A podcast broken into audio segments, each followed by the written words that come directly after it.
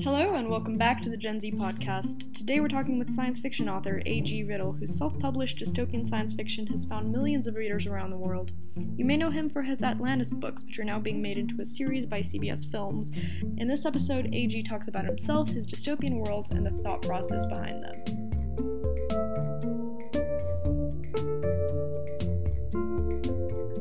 So, hello, listeners, and welcome back to the Gen Z podcast. Today we are talking with A.G. Riddle, and his real name is Gary, if I'm correct, right?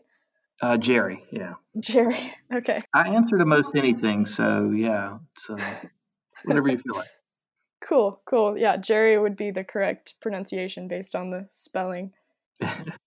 so anyway, so so uh, Gary is a fairly prolific writer. He writes dystopian novels, science fiction novels. I don't know if they're all dystopian, but they seem to be based on what I've seen. He has an interesting story. So, Jerry, if you could tell me your background and how you got into writing. Sure. Yeah. So I, um, you know, I went to college in the fall of 98 and the internet was you know really taking off then and i started a company that was focused on doing development for startups. So we you know wrote code and developed applications for internet startups and then we started a few of our own companies. And you know i did that for 10 years and i liked it and um, but what I really loved was reading. I mean, I would come home every night from work and read my Kindle, and you know, I mm-hmm. reading books from self-published authors, and I thought, man, you know, this might be what I do next. And I mean, I felt a little burnout from the internet startup life, and this was, I guess, about 2010, 2011.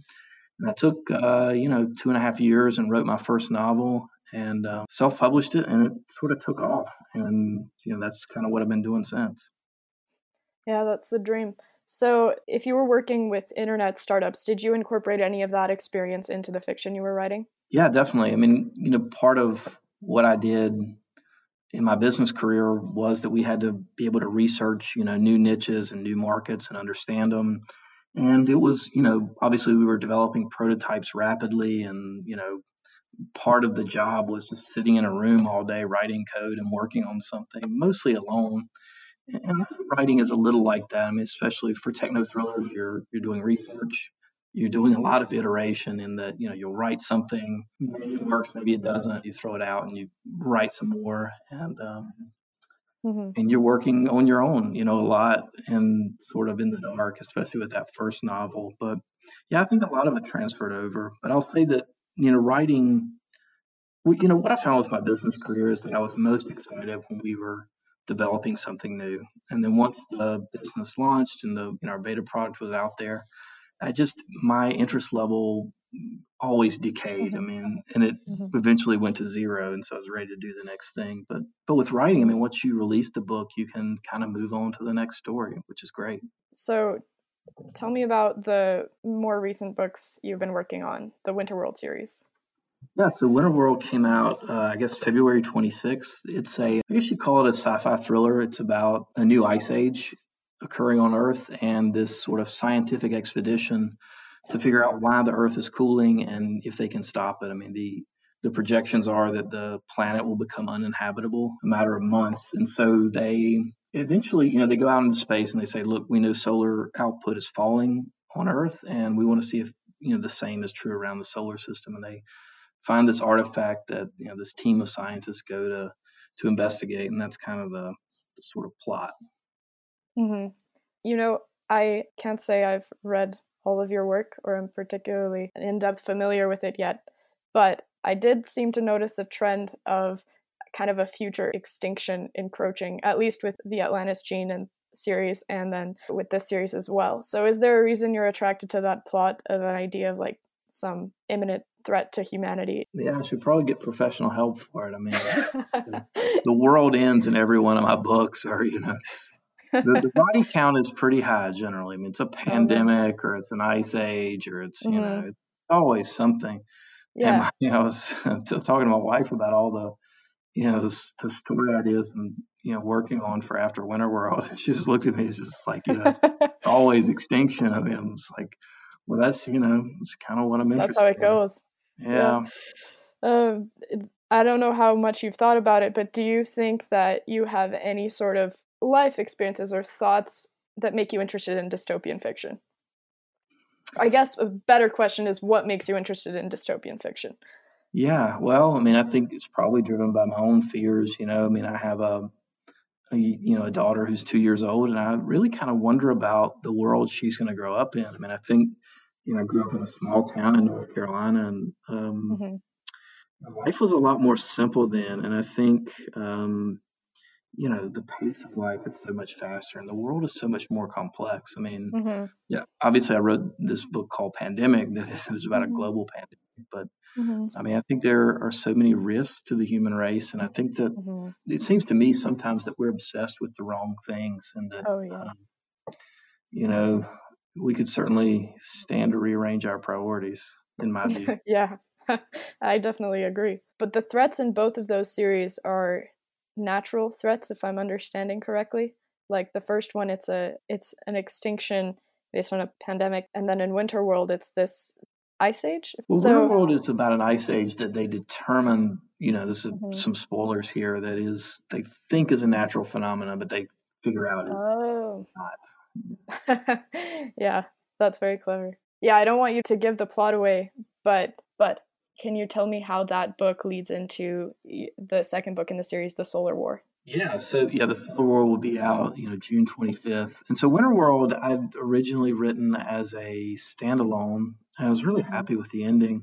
You know, I wrote, you know, for film, you know, like a three movie, you know, sort of overview for the producers and he wrote a um, five season sort of outline for TV. These were actually better than I. I mean, the reason I was going to make Winter World standalone is I didn't have a better idea um, mm-hmm. for book two. And I mean, you don't want book two to be like not as good as book one. So um, right, right. And so then I thought, you know, well, this is this is a little interesting. And I mean, book two is is about the return of the ice age, but it's the in one sense the same threat manifested in a different way. And what we see is that this time humanity loses, and the and the solution for survival is something very different. You know, I think in book two, you know, book one is really about this external threat and the winter coming. I think book 2 mm-hmm. to me is really about the return of this, you know, ice age, but it's also about the last human survivors trying to, you know, fight amongst themselves. I mean, it's a little like The Walking mm-hmm. Dead, and that you know the humans become as much the enemies as the the external threats. So I think it, it delves a little more into you know the post-apocalyptic psychology of what the world mm-hmm. like. Right. And do you feel that a book like that gave you more of an opportunity to explore the characters in your novel? Like, not to say that the other books aren't as psychological or whatever. Yeah, definitely. I mean, I think to me, you know, characters are really revealed you know through action and through you know extreme circumstances. And mm-hmm. you know mm-hmm. i think in book two they're certainly tested in ways that they aren't in book one. The stakes are higher. The and the fact that they have relationships with you know the other characters that they met in book one i think makes the the decisions a little tougher for them at right. juncture and would you say your characters are predictable?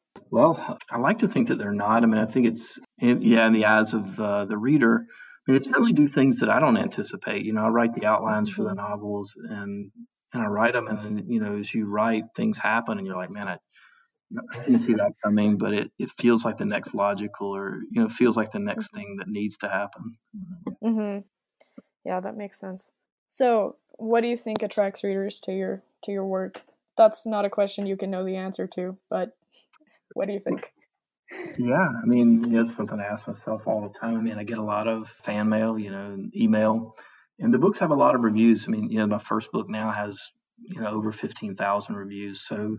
so there's a mm-hmm. lot of data there. And I mean, I think I think what attracts the readers is what attracts me as the writer, which is mm-hmm.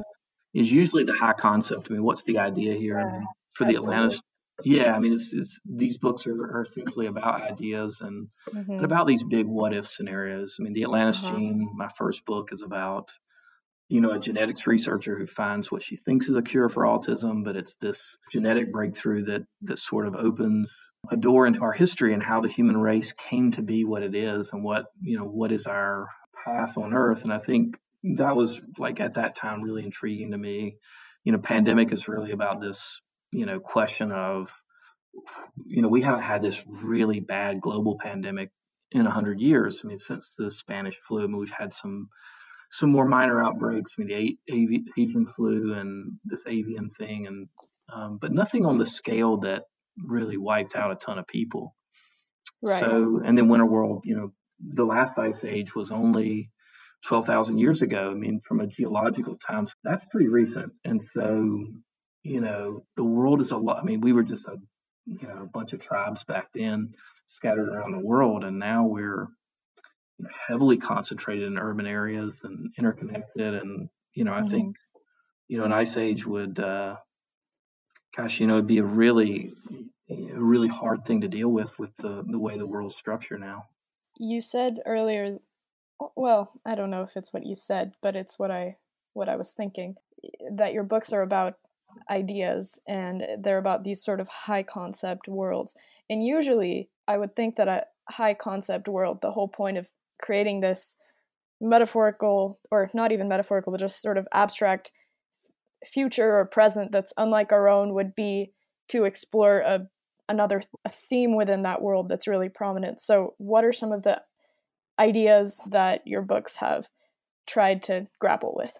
I think there's, you know, this thread that runs through everything, which is um, these characters figuring out what is inside of them and not letting the world outside change them. I mean, you know, when you mm-hmm.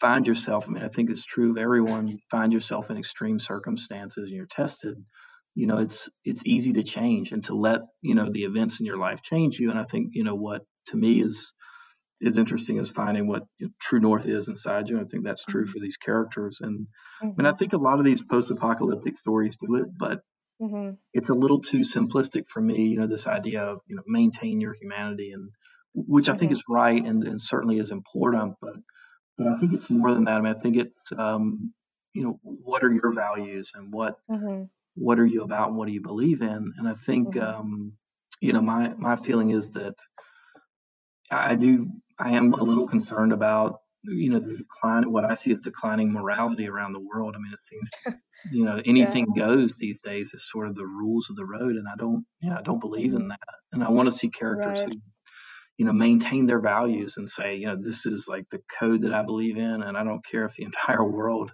is mm-hmm. you know mm-hmm. falling apart. This is this is what Absolutely. I'm going to do. Yeah. yeah, that's great. I think that's a theme, not just for you, but for a lot of science fiction books. And I think that's important. Well, cool. This uh, podcast overall is aimed at helping young writers kind of find their way, or not necessarily young writers, emerging uh, writers. So, what adv- advice do you have for anyone who wants to start working in the science fiction genre? Well, I would say that the single most important thing is not to let anyone else define success for you. I mean, I think like these characters in a post-apocalyptic world, you have to kind of figure out what is what you value. You know, and you know, for one author, it might be you know, seeing their book in a bookstore. For another, it might be selling enough copies to write full time. And for another person, it might be winning a you know poetry contest. So it's, mm-hmm. I think, um, and I think it's easy in the world we live in, where you're inundated with social media and and constantly messages, you know, where people are saying, you know, I did this and I think it's, you know, now I'm so happy and this is the greatest mm-hmm. thing ever. Yeah. You have to, yeah, you have to kind of step back and say, well, what's important to me? You know, what do mm-hmm. I want mm-hmm. from writing? And I think that's, um, that's the thing I would say. And the, the other thing, um, you know, for me, when I was first starting writing, my criteria for success was if I thought the work was getting better. And that, that's what I was really after. And I think early in your career, that's um, that I think is a good a good approach to take. And I think you have to invest a lot in in building up your skill set. And I think it takes a lot of self analysis. It takes a lot of reflection to say, you know, where are the areas that I can improve. I mean, for every writer, mm-hmm. for all of us, there's strengths and weaknesses. I mean, some folks are better at dialogue than others. Some folks are better at plotting. Some folks you know really good at pacing and and so mm-hmm. as a writer you you know in life you can kind of specialize. You can say i'm going to be a shortstop. I don't have to play outfield. I'm going to be a designated hitter. I'm going to be a pitcher. But you know you right. kind of have to play the field as a writer. I mean you've got to plot you've mm-hmm. got to pace it you got to write the dialogue mm-hmm. and you got to construct characters. And i think figuring out where your weaknesses are and trying to to make those better is is very important as far as what you like to read, do you have any books that have sort of inspired your own methods or just anything you think is really cool? Yeah, well, I would say to the writers out there, there's a book called On Writing by Stephen King that I think is really good. Reading, you know, personally, I, I read every night and I read a lot of different genres. I mean, science fiction is what I predominantly read, but there's an author named Blake Crouch who wrote a book called Dark Matter that I think is pretty good. And there's a guy named Will McIntosh who's written, I mean, I love his work, but it's, it's hard to pick out the best one. But I think there's one called Defenders that's about an alien invasion that's kind of different. And then there's a book called Love Minus 80, which is pretty cool too. So yeah, those might be worth checking out. Cool.